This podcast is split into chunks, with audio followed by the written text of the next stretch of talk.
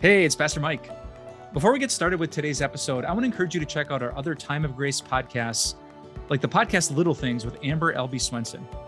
If you don't know Amber, she is smart, she's witty, she's insightful, she's honest, she's blunt, she's comforting, she's amazing. You're going to love her. So just search for Little Things wherever you listen to your favorite podcasts. And now on to today's episode. My dad knows exactly what war is like. Soon after he graduated from high school, my dad joined the Marines and ended up doing two separate tours in the jungles of Vietnam. As a curious little kid, I always wondered what that was like, being in the midst of a war. And so I'd ask my dad, Well, what did you do? And for my entire life, even up to this very day, my dad's only answer about his experiences in war has been this I just passed out flowers.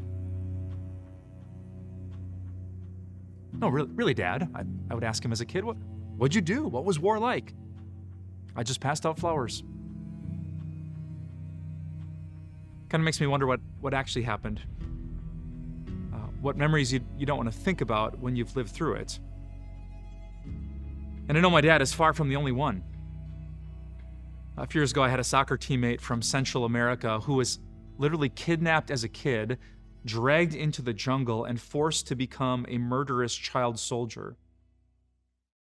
I play soccer against another guy from Bosnia uh, who told me one day on the, the bench of the soccer field about all his family members who had died in the terrible conflict in the early 90s. In, in broken English, he said, Father, brother, uncle, and many more.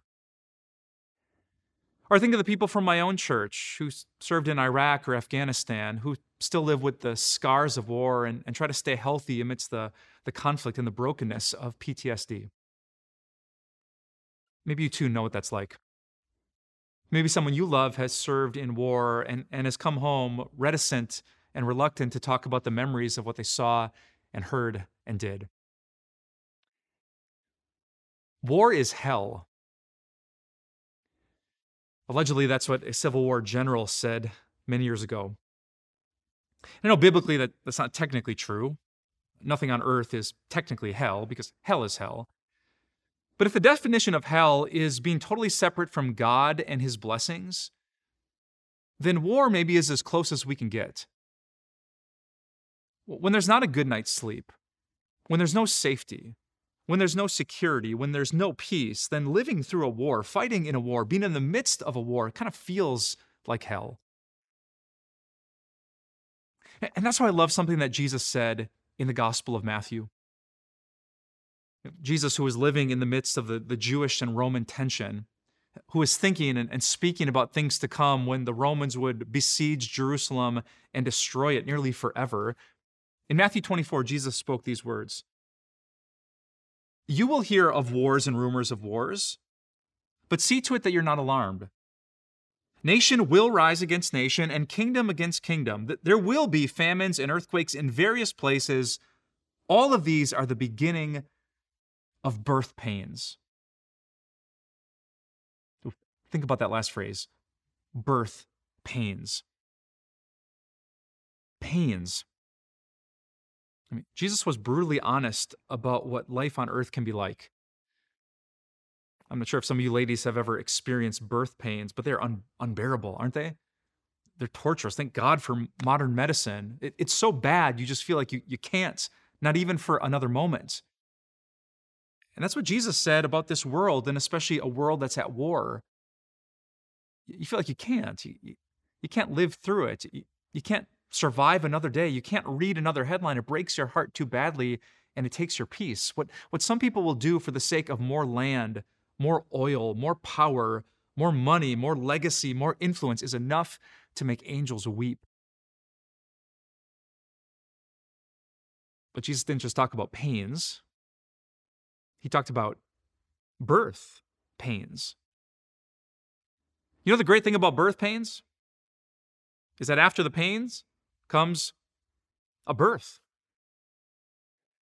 The pains might be the worst that you've ever been through, but something comes that is actually so good, so euphoric, so so beautiful and so much better that it makes all of this worthwhile. It makes all of it actually seem small by comparison. And Jesus wants to put that image in your heart today. In Matthew chapter 24, actually, in the first, I think, 14 verses, Jesus uses the phrase the end four separate times. The end is coming. The end is coming. And then the end will come. He, he knows how, how, bad your life can be, how, how painful. You, you feel like you just can't keep going, especially in the midst of a war. But he says, when the end comes, when Jesus, who is the beginning and the end, shows up again, then war will end and pain will end your fear will end, your anxiety will end, your depression will end, the, the pills will end, the, the limps will end, the heartbreak will end, the divorce will end, the drama will end, the temptation will end, the sin will, everything bad will end, and something so good will start that it will make all of that seem small. A birth so euphoric of seeing God face to face that even if you live in the midst of war, even if you've lost loved ones to war, even if they, they dragged you into the jungle or you had things happen to you in the jungle that you don't even want to talk about with your own kids. Jesus says, Don't forget this. These are just the beginning of birth pains.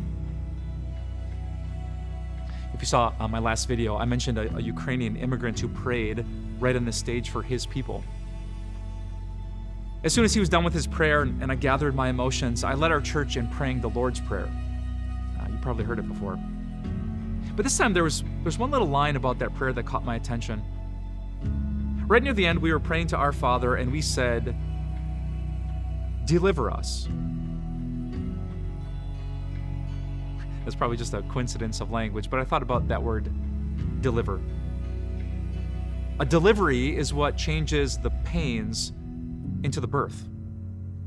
When the bad stuff ends and the beautiful stuff begins. And so that's my prayer for our world today. Lord, deliver us from evil. Come quickly, Lord Jesus. May you, the beginning and the end, put an end to our suffering so that our celebration can begin.